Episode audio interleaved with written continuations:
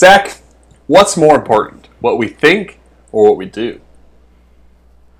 Uh, let me think about that for a moment.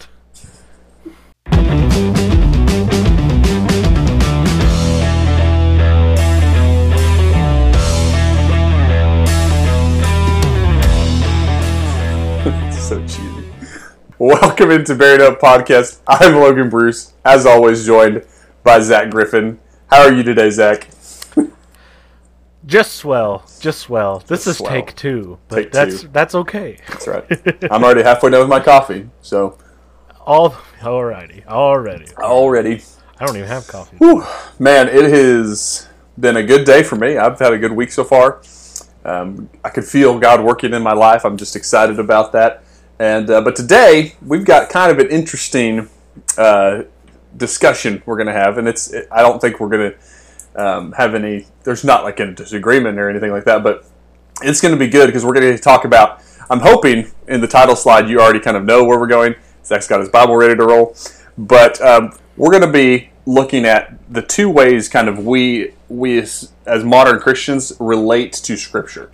And I'm going to kind of throw that out there and let that kind of marinate for a second as we dive in. If you've got your Bibles, flip over to Romans chapter two. Zach, I know you've got yours. Yeah. I have mine marked in Romans 2. Oops, that's not I even Romans marked 2. mine, but it'll be easy to get there because I know the books of the Bible. You know, that's something that I, I'm on one tonight. Zach's on it. Zach is Zach's on my level tonight. Um, no, that is something you talked about books of the Bible. Um, that's something I I think that at least for me, I grew up a minister's kid. I've I've I've, I've lived, br- eat, lived, eat, sleep. Sleep. Yep, live, eat, live, eat, and sleep. That doesn't roll off the tongue like I feel like it should. Anyway, that's the way I've been with the Bible my whole life, and I've taken for granted that maybe not a lot of other people know the books of the Bible. So, that being said, Romans is right after Acts. There you go. There you go. Um, but uh, here we are in Romans chapter 2. And we're going to kind of get into some of this um, discussion. And I, I threw out that there's two types of people, two ways, maybe not types of people, but two, la- two ways we can relate to to the Bible and to Scripture. You feel like you look like you're about to have something to say. I would say two prominent ways. Okay. I wouldn't say there's only two ways. Nope, only two. I, okay. I would say that there's it. There's two prominent leanings. I would say. Uh, Well, that's uh, yes, I would agree with that. And what I'm getting at, and what we'll see in a little bit, is the two examples I'm using are two extremes. Um, and for simplicity's sake, the extreme over here, you have what I'm calling the hippies. All right, and the extreme over here, you have what I'm calling the robots. And I know people on both extremes. All right? I think ideally we're going to be somewhere in the middle. We're going to talk about that. Um, but to kind of preface all this, uh, as you're turning to Romans two still, because I know you, you're if you didn't have your Bible, you've got your Bible, and you're now turning to Romans two. Um, unless you're driving, please don't do that.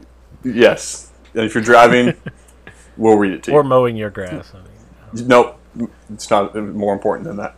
Um, But um, but so over here on this on this side, you have the hippies, and that's the people. And you, you maybe you've heard of them. Maybe you don't know somebody like this directly, but it's all about how you feel, and they emphasize grace over obedience. Um, that's all good and fine. We'll get to that in a minute. Over here on this side, you have the robots, and they emphasize obedience over grace, and that's all good and fine. But we'll get to that in a minute. Um, and so obviously you've got a, str- a you probably lean one way or the other. Um, you probably are like, well, it's fifty-one percent obedience, forty-nine percent grace, whatever you want to do. Um, even if you don't realize it, you probably have that leaning. Um, but the reality is that there's somewhere in the middle, and we're going to talk about a couple different passages along the way and I kind of had this revelation. Well, not really a revelation, but I read a passage that I've read hundreds of times. Is probably not an exaggeration. Um, and I read it for the first time a few weeks ago, and I read it a different way, and I was like, "Oh, wow!" Um, when I look at it through this lens, through the lens I now have as an adult, it's quite different. Um, Zach, before we dive into Romans 2, do you have anything to add or to say to what I've said so far? Well, you said that's all good and fine, and that's all good and fine. But I would I would say that that's probably it's probably not all good and fine Yeah. if you are really far, you know, obedience is not really a concern to you, or grace is not a concern to you. Um, you know, I, I feel like that that's something that we've got to we've got to overcome, and we need to look. You, you say we look in the, in try to find a middle ground, and I appreciate that sentiment. We got to look to the biblical ground. We got to look and see what the Bible teaches uh, about these things, and so yes, I think that this is going to be a great discussion. I look forward to what we're going to be talking about. The hippies and the robots. Trying to find our place. Maybe we're like a hippie robot. There you go. Well, I, so, and I appreciate that clarification because you're right. And I, you know, when I say that's all good and fine, like, you know, we can. I, I, I think what I meant by that was more like, you know, that, you know, what I'm not going to change your opinion. Well, I hope I change your opinion on that. But if you Yeah. believed what that way, if you believed that it's 100% what you do and no no grace is involved, um, that's not what I find the Bible. But I'm not like I'm not. I don't agree with you, but I'm not gonna like tell you you're going to hell over it. Anyway, and vice versa. Yeah. Um, so here we are in Romans two, and it dives right in. And the reason I'm starting here in Romans two is because you've probably, if, if you're still turning there, just go to the Bible apps. Just I'm, I'm sorry, it's been long enough. Um, but um, but here in Romans two, the highlight, the headliner, which is obviously man written, it's not God, but it's God's righteous judgment. And we're going to start in that first section, those 16 verses. We're not going to read it all, but I want to emphasize a few of these. Um, for me growing up, a big, maybe not hot button, but a big topic and one I thought about a lot was the thought or the um, the idea of judging, because I've had I've had um, I've had family members and I've had friends that fall on all sorts of this spectrum that we've talked about and all sorts of other spectrums um, as far as their faith goes, um, and, and as far to even not even believing in God at all. So uh, this this idea of judging is one that's been brought up a lot in in my circle of influence. Maybe you have the same, but this passage lines it out for me really well. So we've got this idea of you can't judge me, and don't judge me. You're not my judge. Um, but that's really not what the Bible says. And I, I'll be honest with you, I wanted it to. Yeah. I wanted it to. When I first started uh, this study, probably senior, junior year of high school, I wanted it to say that. And I wanted the Bible to be like, don't judge each other, period. Leave it up to God. Um, but that's not really what it says, is it, Zach? No. Uh, and I guess there are a lot of ways in which we, uh, mankind, we think God should should be a certain way. Yeah. Um, we've been studying uh, here in Moultrie the problem of pain, uh, a book written by C.S. Lewis. He kind of talked about how like we put standards on God as far as what love should look like yeah. but God really defines those things. And and so we have ideas about judging and we may want to put those standards on us and say, well, really, we need to think about this, uh, you know, in this way. But again, as we've kind of said before, it's not looking at one side or the other. It's looking at what the Bible says about it. That's what we must believe.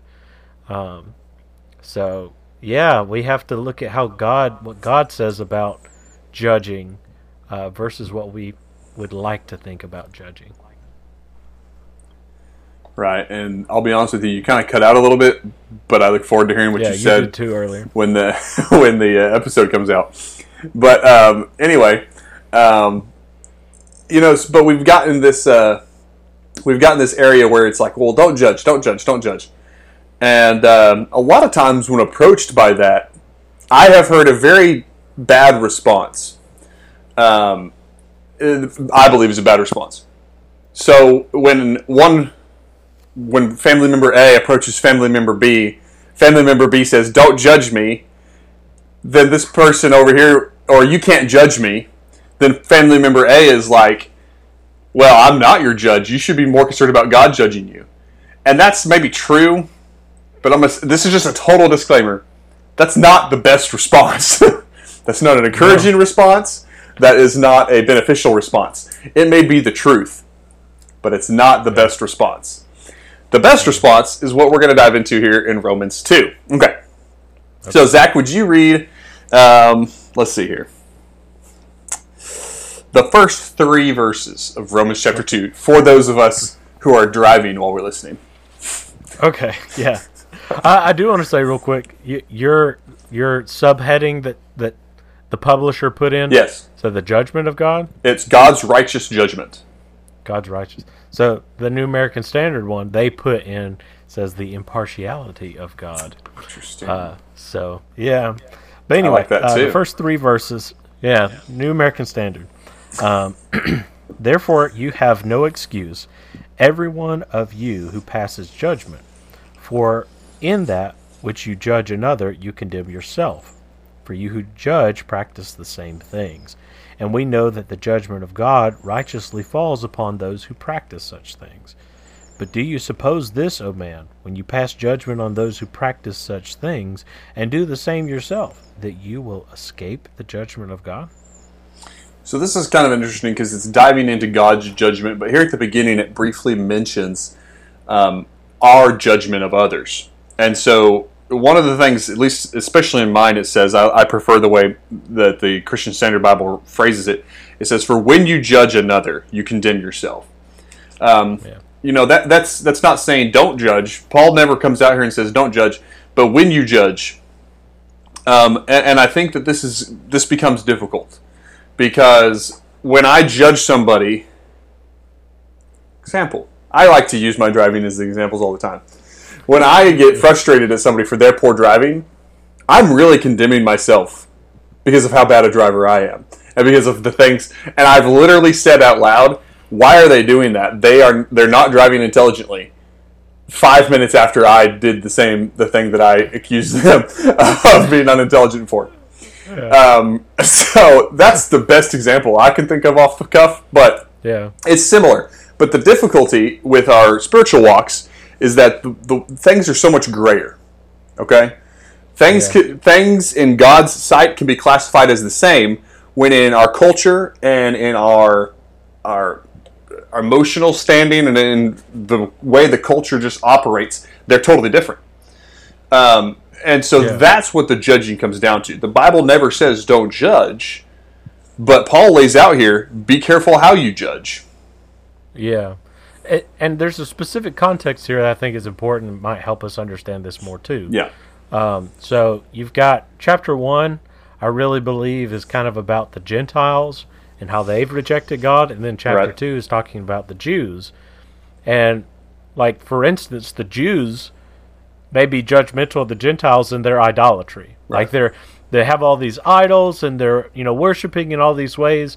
Well, the Jews also may have some idolatry too. They're guilty of the very same thing. It looks a little bit different, but they're still committing idolatry. Yes. Uh, and either way, he got he goes into this a little bit more. Uh, you know, you who judge people about stealing, do you steal? You know, I mean, there's this sort of uh, connection that listen, we must be careful when we judge because we're often guilty of the same things. right. Uh, you know, there's a hypocrisy that's that's very apparent when we are being judgmental. Uh, and we if we have a judgmental attitude, it's almost I feel like it's very very like I would probably say hundred percent. Maybe it's not that, but like I would say it's very very likely if we have a judgmental attitude and we live judgmentally, that we are we are committing some kind of hypocrisy yeah. uh, because we fail and we make mistakes too. Right. Yeah. Well, and I'm really bad at that, and I use my driving as a perfect example. You know, um, yeah, that's but we do that, and it's it's quite simply because we believe.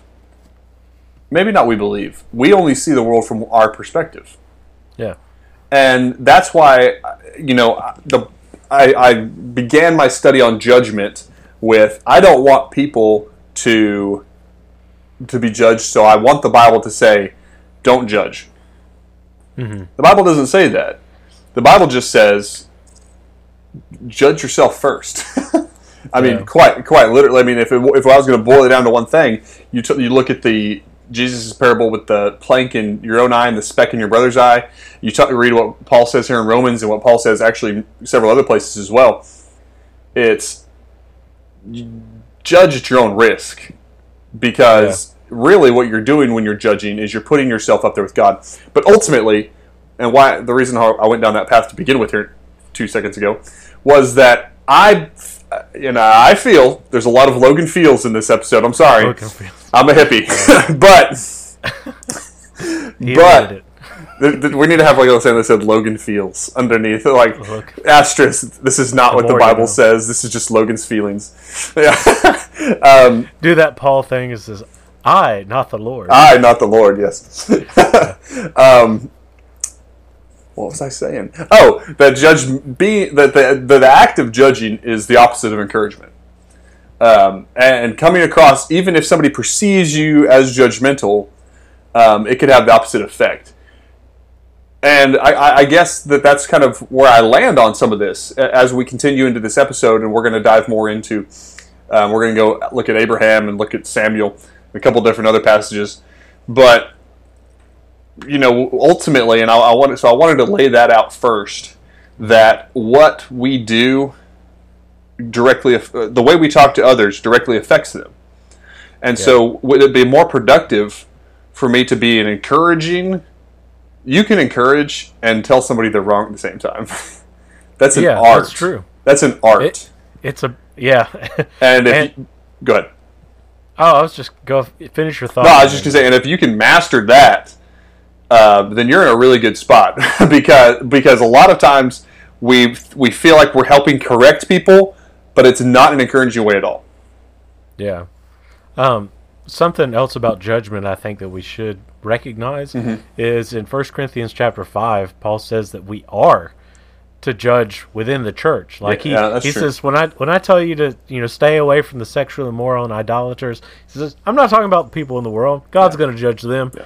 But I'm talking about people in the church. You know, you have you have a responsibility for that. Yeah. But even if we talk about things like disfellowship, you know, church discipline is supposed to take the form of discipline, right? Right. What is discipline for? It's it's for for growth and correction and and and all of that. So the judgment you might say that it's the opposite of encouragement, but at the same time when we bring a brother to repentance, I mean that's helping them grow, but you have to address something that they need to repent of.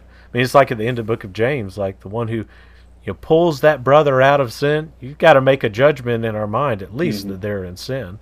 But the one who pulls him out of sin, uh, you know, saves his soul, and that love covers those sins.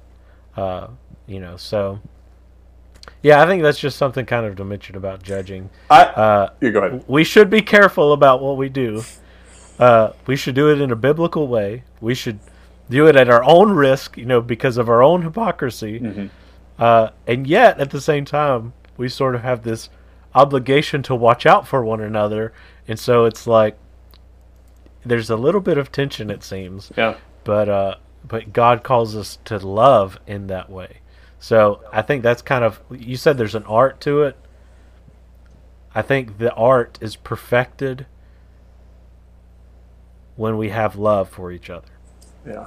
um, and so that that that has to be the intention behind if we are going to participate in that and, and do it in a godly way.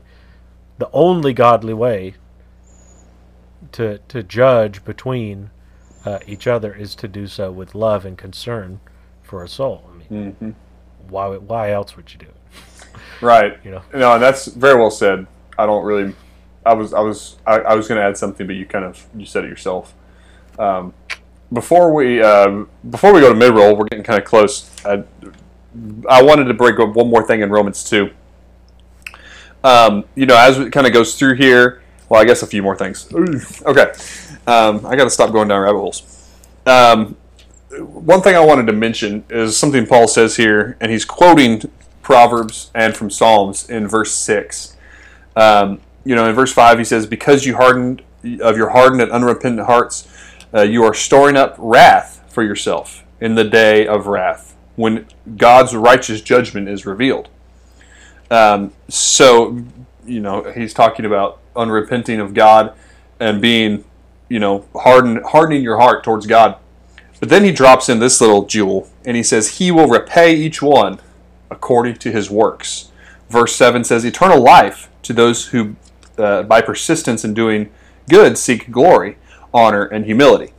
And then he talks about um, unrighteousness, what happens. God is, and that's the point of this chapter, is God's judgment. God weighs your actions, kind of in a way, but but just as much he weighs your heart, you know, and that's exactly what Paul is saying here. He will repay each one according to his works, and so that's something I also want to, to throw out there because when we when we talk about these two schools of thought, and obviously they're extreme, and obviously very few people fall firmly in one camp, mm-hmm. but that should bring you closer to this to the side of obedience over grace because there's this there's a certain amount of God's going to look at what you did. All right, he's I mean it says it in Psalms, it says it in Proverbs, and then Paul here repeats it that God is going to repay according to your works. And that is not to add to the judgment. I, am sorry you have a thought. That's not to add to our judgment of each other. That's just to emphasize God's judgment on us, not between each other. Go ahead. Yeah, another one is uh, 2 Corinthians chapter 5 and verse 10. Yeah. Uh, for, for we must all appear before the judgment seat of Christ, so that each one may uh, be recompensed for his deeds in the body according to what he has done, whether good or bad. Mm-hmm. So that's a reality that we we got to understand. Yeah. Uh, I just wanted to. You were mentioning passages, so I wanted to mention. Sorry. Too. No, you're good. No, uh, but that, but my uh, the real quick again uh, before I toss it back over to you again, Zach. The point I wanted to make with this is that this is not to add fuel to the judging between one another. This is just to remind us that it's God's judgment ultimately that is most important. That well, God's going to judge your works is not what He wants from this passage. He doesn't want us to use this as a weapon. Um, but anyway, go ahead, Zach. Yeah, and I think that's yeah, I, I, agree with that. In verse 11, to follow that, that verse, it says, Therefore, knowing the fear of the Lord, right, he's, gonna, he's the one who's going to judge. He says, We persuade men, but we are made manifest to God. And I hope that we are made manifest also in your conscience. So, like, knowing knowing that there's a judgment that's coming and, and it belongs to God, He's going to be the one we persuade men. So like we have a concern for other people's souls, yeah. and that that I think is the key issue when we talk about judgment. Um, it's not about looking like who's the best. It, it's not about like, all right, how many little nitpicky things can I find in you? Right. It's not about that. All of this is about we're all trying to get to heaven. Yeah right? And and that's if we have any other motivation to admonish or rebuke or correct or to you know do anything in that nature that isn't let's try to get to heaven together then it should just be completely thrown out i don't think that we should judge for any reason other than we just you know love you brother and I'm I'm so glad we have this relationship where we can talk about God's word with one another and let's let's get to heaven. You know.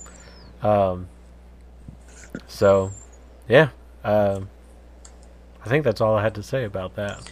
No, that's perfect. And Forrest Gump. um, so that's kind of, I guess, where I want to break for a second, and we're going to dive back in um, in a minute. Totally off topic, but it's here at the in the middle of this passage that I want to throw out there. Last thing before we go to mid roll is in verse eleven. There's no favoritism with God. Don't forget that. Just because you think you're better, God knows that you, we're all humans. We're all equal in His sight. I was about to say God knows you're not, but we're all equal in God's sight. We're all good. We're all better in God's sight. So um, keep that in mind as we go into after the mid roll. So we'll be right back. Thank you for watching today. We hope you enjoyed the episode so far. Don't forget to like us and follow us on all of our social media, Facebook and Instagram, especially is where we're most active. Um, definitely check us out on there. Don't forget to check out the Ministry League. Um, the Ministry League has a good app. They actually just launched an account on their app. So you can create an account, save all the songs, save all the devotionals, save this podcast on the Ministry League app. And uh, you can always be ready right there. And finally, don't forget to check us out on Patreon. Uh, our Patreons are really cool. There's extra stuff there. We got a lot going on there. There's mugs you can get. Um, Bearing Up Mug Club. Shout out. So don't forget to check that out. And uh, for as little as a dollar a month, just a dollar a month, you can be a Patreon and get all that extra content. So check us out on there. Hope you have a great day. Enjoy the rest of the episode. Zach, every time I do the mid roll, Zach spends the entire time trying to distract me. And little does he know that I just smile all the time, so it just doesn't affect me, and nobody can tell. So And you didn't see all the faces I made. I only saw about half. So I was No, trying. I'm talking about the viewers. oh yes, correct, correct. Yeah. But I was still trying to not pay attention to you. Um, so um, anyway, here we are. You know, and we've we've talked about judgment a lot, and I wanted to lay the groundwork. We're not going to really talk about judgment much anymore now. We've kind of laid the groundwork. We've established where we've landed on that. Um, and now I want to lean in more to what we talked about earlier the grace versus obedience conversation. Um, before we read any scriptures or we talk about it anymore, Zach, do you have any thoughts? no, I'm just excited to see where we're what we're going to take in this, and I guess I've got some thoughts. I'm probably going to wait and share later, but uh, yeah, uh, I'm I'm ready. Let's dive in. Okay, and one thing you had said earlier was, you know, yeah, I talk about we talk about the middle ground, um, but the ground we want to be on is the Bible ground, the holy ground. Bible, ground, holy, ground. I like that. Um, um, but anyway, um, so wherever that lands, and that kind of goes back to what I was saying at the beginning, where I wanted the Bible to say something, but it didn't. And this was when I was in high school, and I had to, I had to approach it as well. It's not what I wanted it to say, but I, but that's that's where I'm at. And actually, it ended up saying something better, um, because it ended up being God's truth, not my truth. So yeah, that's how it is. Like, Um, yeah, uh, and, and I just do want to say real quick. yeah, there are some things that people when they read God's word they think like I don't want it to say that and it, I mean we can talk about like things like homosexuality we can talk about you know lots of things that like we want the Bible to say that it just doesn't say correct. uh, and it turns out that God's way is better. I mean, I mean, it's always better than what we Yeah. what we think because of our limited knowledge and understanding. So, yeah, trust God. That's right. And so that's as we dive in here, make sure we keep that in mind. Uh, the first passage I want to read is in 1 Samuel 15, uh, verse 22. Um, I think that's where we're just going to go. Let me go back. Let me see where we're at. This is before the anointing of David as king.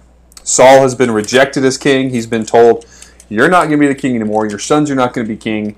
Uh, I'm taking the kingdom away from you. And Samuel writes this in verse 22. Actually, he says this um, to Saul. I'm going to back up a little bit, tell you the story. So, Saul has been told, You're going to go conquer this nation, and I want you to kill everyone. Kill the king, kill the women, kill the children, kill the animals. Kill them all. We can have a whole another episode. There's another one about why God allowed so much destruction and murder to go on. But here we are in verse 22. And Saul has been told, You're not going to be king. X, blah, blah, blah, blah, blah, blah. And he's like, But I did everything. I, all I did was I wanted to bring these animals back to sacrifice. And Samuel says this Does the Lord take pleasure in burnt offerings and sacrifices as much as in obeying the Lord? So he lays out right here. He says, God would prefer you to have obeyed him than to have offered a sacrifice to him. And that is kind of a, well, I'm going to keep reading actually. Continuing in verse 22. Look, to obey is better than sacrifice. He's, I mean, he straight up says it right there.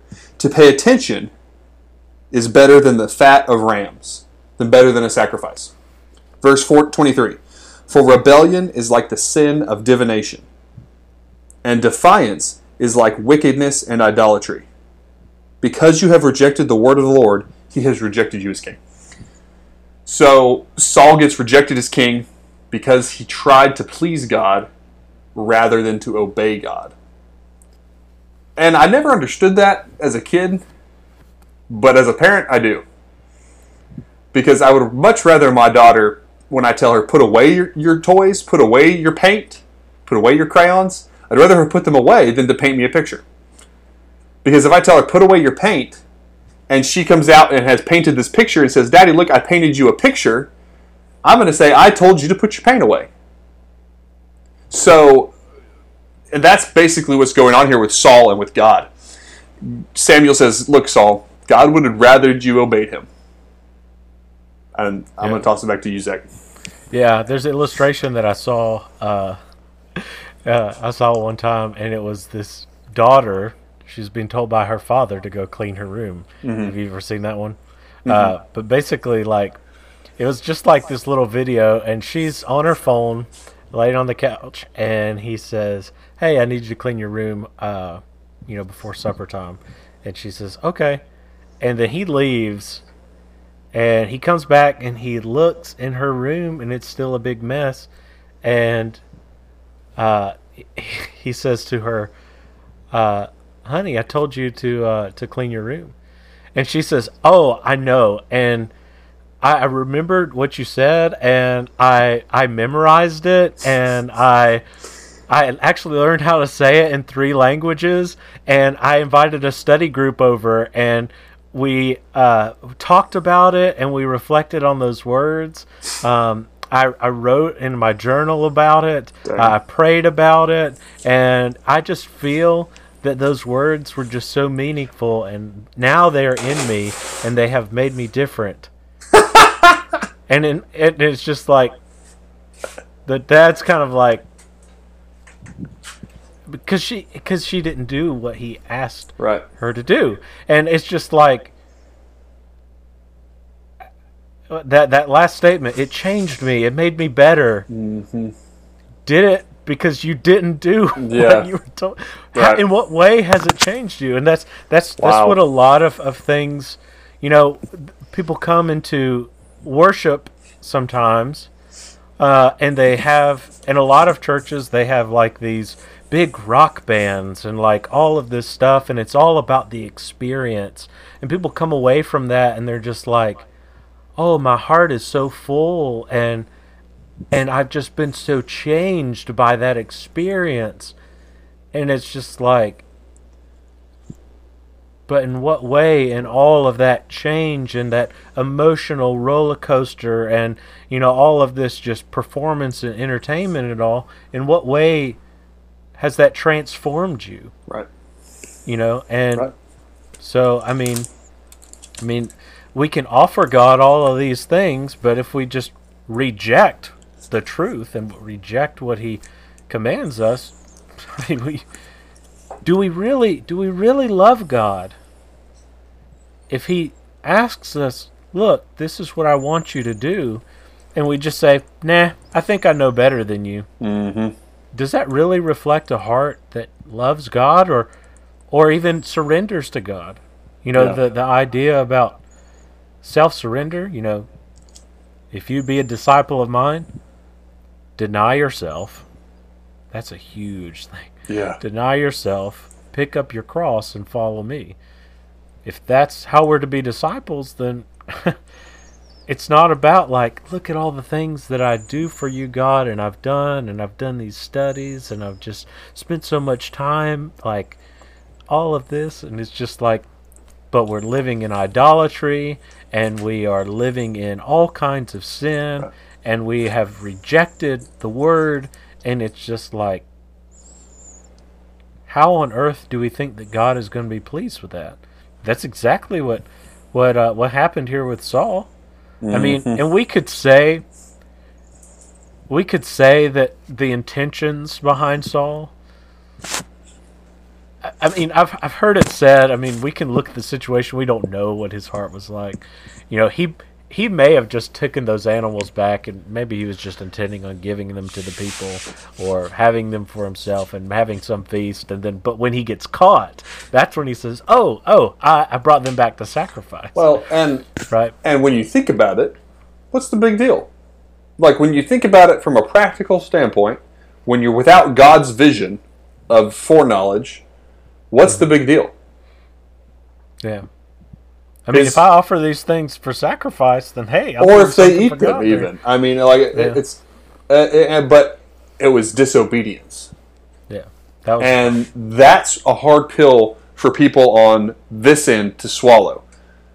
Because I don't I don't want to have to obey. Or I, I want I feel God. I feel. But that is that's not it. That's not all good and fine right. It's not all good and uh, because that's that's exactly what he says here. But what got me on this train a few weeks ago was back in Genesis. So I'm going to mark this because I want to come back to it. But I'm going to flip over to Genesis, and this is going to be a similar point, but I, I wanted to make it because this is what got me on this train. I, and I'm not going to really read anything, but if you want to fact check me of anything I say, check that. Uh, Genesis 22. Um, so Isaac, we don't know how old he is. Um, he's not. He's not a boy. I mean, he might be late teens, early twenties at the oldest, or maybe at the youngest. I don't know how I feel about that. It changes day to day. Anyway, he's not a little boy because he's capable of helping his dad carry things and, and making this trek. But God says, "Go to the top of the mountain and make a sacrifice." And Abraham's like, okay, what animal do you want me to take? God says, don't take an animal. Abraham's like, okay. And uh, he's like, you're going to sacrifice your son. Yeah. And uh, and so they go, offering. yeah, burn, burn him, burn. Probably was going to kill him first. Actually, he was. But anyway, That's that's how you. Yeah, that's how you. it wasn't going to burn him alive. Burnt offering. burn him alive. Um, but they go, they go and they leave the donkey and they leave their servant and they take everything they need: the fire, the the wood, everything except the sacrifice. And Isaac's kind of looking around. He's like, "Dad, we don't have a sacrifice." And Abraham's like, "Mm, "God's gonna provide." And Isaac has to be like, "Oh, okay." And so they get up to the top of the mountain, and I don't. We don't know really how it happened. I, I imagine there not being a struggle. I imagine Abraham just being like, "Get up on there," and he's like, "Okay." And I, I, I don't know. I just imagine there not being a struggle in my mind. And so he gets up there. Well, and it says he bound him and laid him. So he. yeah, but I, okay. So so he bound him, but I still never envisioned him struggling. Maybe he did. Maybe Isaac was like, "No, please, Daddy, no." Um, that makes it a little more horrifying. But um, Yeah. he gets up and he's All of this is horrifying. yeah. Yeah. But he gets up. It's a little less so though if Isaac goes willingly. Anyway, he gets up and he's ready to kill him, and God is like, "Wait, stop, stop, stop, hold everything. Thank you." And God says at the end, "I just wanted to see how far you'd go for me. Basically, I, I needed to know you were going to obey me to the end." I And disagree. with that statement, Go ahead. Go ahead. Yeah, correct me. ahead. I, I'm paraphrasing.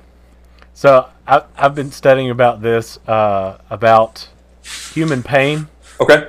uh, with C.S. Lewis. And I think I've already mentioned this in this episode. Okay. But uh, uh, he talks about using pain. God uses pain to make sure that we surrender to Him. And so God wasn't testing Abraham's faith because he was already faithful and God knew the outcome. He wasn't he wasn't trying to see what, what Abraham would do. Mm. Right? He already knew. So this was going to be a lesson for Abraham, not for God. God wasn't going to learn anything from this. Um, so,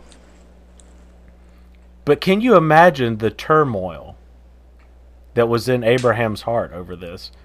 Because he he was told that he was going to sacrifice his son, Yeah. and maybe he was thinking, you know, God made this promise to me, so maybe he'll bring him back to life, right? Maybe he'll bring him back to life, or, you know, he just he's not going to break his promise, so I'm just going to do this. But can you imagine, like, Yeah. what if God told me, He spoke to me and said, Zach, I want you to take Graham and I want you to go up to this mountain. I want you to kill him and burn him on an altar. I can't even imagine the turmoil that would be in my heart for a situation like that. And just the, the pain that I would feel inwardly about doing this. And so the lesson was for Abraham to show how far he would go in his obedience to God, Yeah. uh, how much he really would surrender to God, and I just it's it's amazing that God does things like that in our lives. He causes or allows pain, you know, and tragedy, and he uses that so that we may learn to surrender to Him and exhibit that. And it's just like Yeah. Wow. Absolutely. This may be going a completely different direction, but there is an obedience that Abraham probably didn't know that he had. Yeah. Um, and so he he learns from that. Yeah. And it's just, boom. Yeah. No, So that's this is how far I'll go. well, and see, that's why I like. I, I, that's why this is a reason I love the Bible. I just learned something about that because that's true, and I've never thought about it. God knew what He was going to do, but ultimately, it's accurate though that God would rather have Abraham obey Him than sacrifice his, his son, sacrifice everything. Oh yeah, yeah. and that was that was kind of my revelation a few weeks ago. But I appreciate you bringing that point up, Zach, because that's absolutely true. Just not something that I had ever clicked. Uh, so I, I really appreciate you putting that perspective on that spin. Um, and, and so that's another obedience. You know, obedience is important. Obedience is important. There's one more thing um, as we're as we're winding down this evening. We had a long episode last week, so I was going to try to keep it shorter this week. Um, uh, but, excuse me, Matthew chapter 15. We need to have like, now turn your Bibles to Matthew chapter Turn your 15. Bibles to Matthew chapter fifteen. Unless you're driving, then we'll read it to you. Um, anyway, um, so now we're going to look at, because we've talked about the hippies and how we have to have obedience. I'm sorry. Now we're going to talk about the robots and how we have to have grace. But not only do we have to have grace, um, it's important where our hearts are, ultimately. So I, th- I I think that grace is important, and I think even the most robotic people would admit that. So I'm not going to talk about the importance of grace, but rather I'm going to talk about um, the importance of doing. It's it's more than obedience. So the problem, yes, but the problem with these two sides is that they're both so wrong because you need obedience, but obedience isn't ended. Obedience is just the beginning.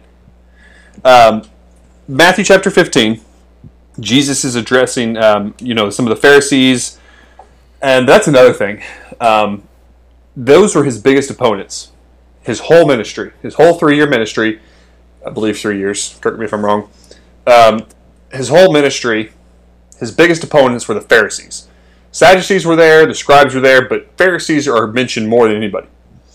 Uh, pretty much every time you had an altercation with somebody, Pharisees yeah. are involved. Scribes and Pharisees. Right. Yeah. Um, uh, you know, but they're talking. They, they approach Jesus and they're gonna they're shooting at him, You know, they ask him, "Why are your disciples breaking traditions?" Basically, you know, there in verse one and two, and he answered them, "Why do you break God's commands? Because of your tradition." Right? Again, back to obedience there. And he says, "Honor your father and mother." And whoever speaks evil of your father and mother must be put to death. But you say, whoever tells his father and mother what is benefit, whatever benefit you might have received from me is a gift committed to the temple. He does not have honor. Uh, he does not have to honor his father. In this way, you have nullified the word of God. And so he begins to talk about traditions. And the point I want to make, because it's it's applicable for here, is what he says in verse 8. And he's quoting from Isaiah 29. But he says, This people honor me with their lips, but their hearts are far from me. They worship me in vain, teaching as human doctrines, excuse me, teaching as doctrines human commands. Obedience is great, and we make we have to make sure we obey God.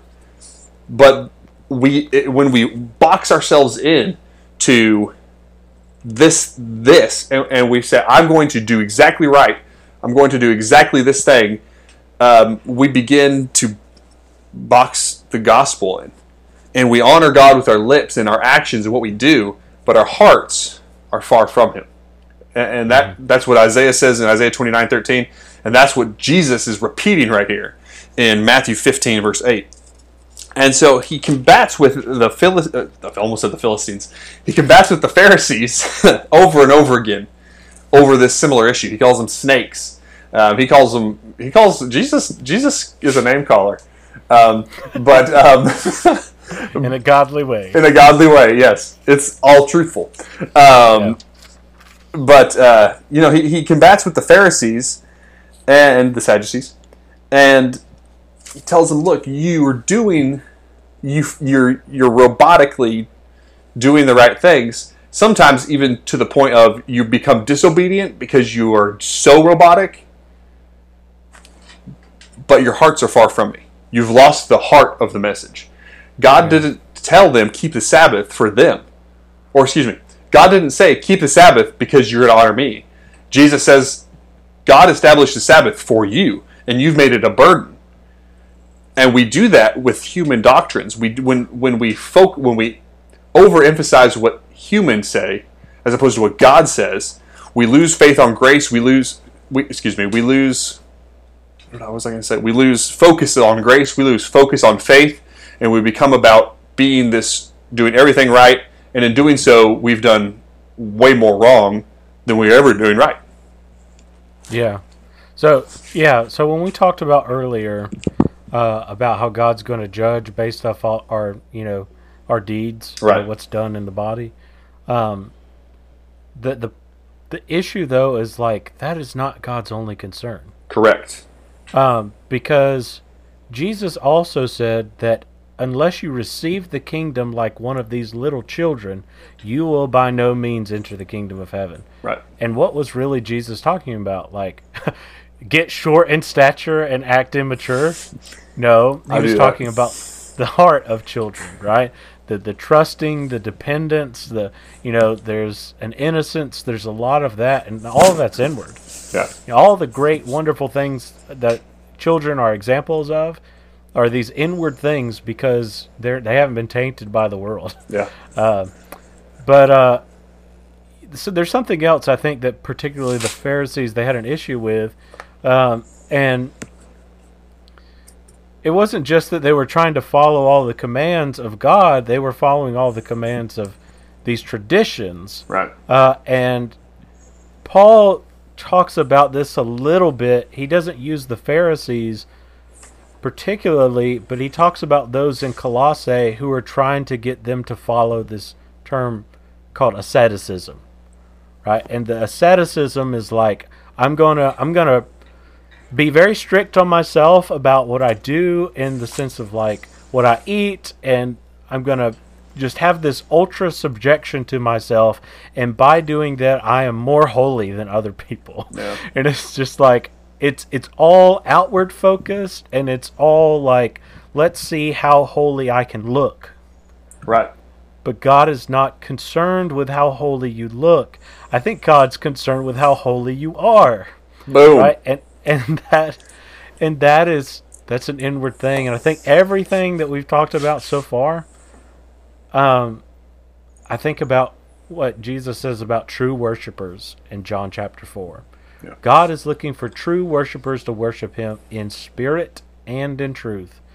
That spirit, I believe, really is the inward person. It's the heart. We're to worship with the heart, with the inward person, but also with truth. And I don't know how much more you want to say about, you know, this topic and, and particularly this area, but I believe David Powell at Freed Hardeman uh, talked about salvation resting on a three-legged stool. Do you remember that analogy? I do, but remind me. Yeah, so salvation rests on a three legged stool. Um, and if you just remove one of those legs, you can't have salvation. And these are the legs. You've got grace, which comes from God. Mm-hmm. You don't merit it. It's just, it's what God gives. It's, you know, it's the blood of Christ. Yep. The other two legs are faith and obedience. Mm-hmm. And that faith is a, it's that it's the part where we talk about surrender and dependence and trust all of that you know god you are greater than me so i am going to rely on you and that's coupled with obedience i'm going to deny myself and i'm going to follow all your commands Mm-hmm. i mean faith and obedience are this like sort of inseparable union Yeah. uh, along with God's grace that uh, if we just take one of those things out, then then we have we've missed all of it. Uh, and so God is He's looking for faithful, faithful disciples, and faithful disciples walk after Jesus. yeah. What does that even mean, right? What does that mean to walk after Jesus? Doesn't it mean to live like he did? Hmm. To listen to his words? I love the the wise man built his house on the rock. Right? In in Luke's account of that, Jesus says there's three things you got to do. And you you'll be like the man who built his house on the rock. Whoever comes to me, Jesus is the source of salvation. Whoever comes to me hears my words. The words penetrate us and we, Yeah. we believe in them and does them. Right? That's the three things. Comes to me. Jesus is the author of salvation. He's the one that we come to for us to have a house on the on the rock. Yeah. Right? Who hears my words and does them. That's what we've got to do. We have to have faith in Christ, faith in his word, and obedience in that and along with God's grace, that's the full picture of salvation there. Um, so yeah. No. Well said. And that was the perfect bow on the episode, Zach. Well, well, thank you for doing that. Tied up. Uh, just, uh, mail it off. you sure you don't got anything else? I don't no because that was that was beautiful. Um, the the rap you made was you said what I wanted to say and more. Um, so yeah, I think that's all I've got to say. Um, Sorry, I stole the ending. no, it's perfect. I had, I had been muzzling you the whole time. I muzzled the ox and I let him roll there at the end. Um, but uh, I'm gonna let you wrap us up with a prayer, Zach, and uh, you've got that servant spotlight, and uh, we'll uh, we'll close it out from here. Thanks for watching, everyone, today. God, we thank you so much for this day. Uh, we thank you that we've been able to discuss your word, and I pray, dear Lord, we understand uh, what your word says about how we should live. Um, that we're not so focused on on trying to be perfect and just try to do all the right things without faith, uh, and neither be someone that um, is just focused on the emotion and the feeling uh, that um, we don't really consider what we are asked to do by you. Just help us to be faithful. Uh, help us to to be faithful disciples of you. We thank you so much for, dear Lord, for this podcast and this work that we're doing. Uh, we thank you for uh, all of our listeners that support us. Um, without them, we wouldn't be able to do this, and without you, Lord, we wouldn't be able to do this. Uh, and so we thank you, Lord, for for all these things. We thank you for Christ, who not only is the perfect example for us to follow, but our Savior, who shed His own blood for our for our sins. It's in Jesus' name we pray. Amen. Amen. All right. So I have a pretty general servant spotlight today. Uh, there's no, not like an army general, but uh, uh, there's a specific group of people in the church that I feel like uh, deserve some praise and recognition sometimes. Uh, they at least deserve our encouragement. Uh, and so uh, that group of people is uh, the ladies that do Bible class for children.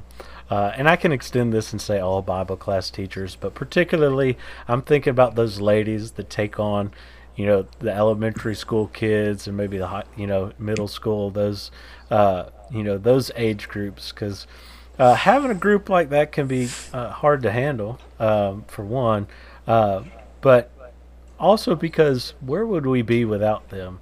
Uh, I have worked really hard with Graham on learning the New Testament books, and he could say all the books in the New Testament he's for. Uh, but then one day, he just got going with the Old Testament, and I was just like, I didn't know you knew that. And it turns out his Bible class teacher had been teaching him the books of the Old Testament, uh, and and so it, it's just amazing what they do uh, and how much it sticks. Um, you know, sometimes with our children, and it's just something that's so important to the, the work of the church. Uh, and so the shout out, the servant spotlight uh, for this week goes to Bible class teachers. We thank you so much for your preparation, your dedication, and what you do to serve our children. So thank you so much, everyone, again for watching. Uh, God bless. Have a great rest of your week. Uh, stay tuned for more bearing up next week.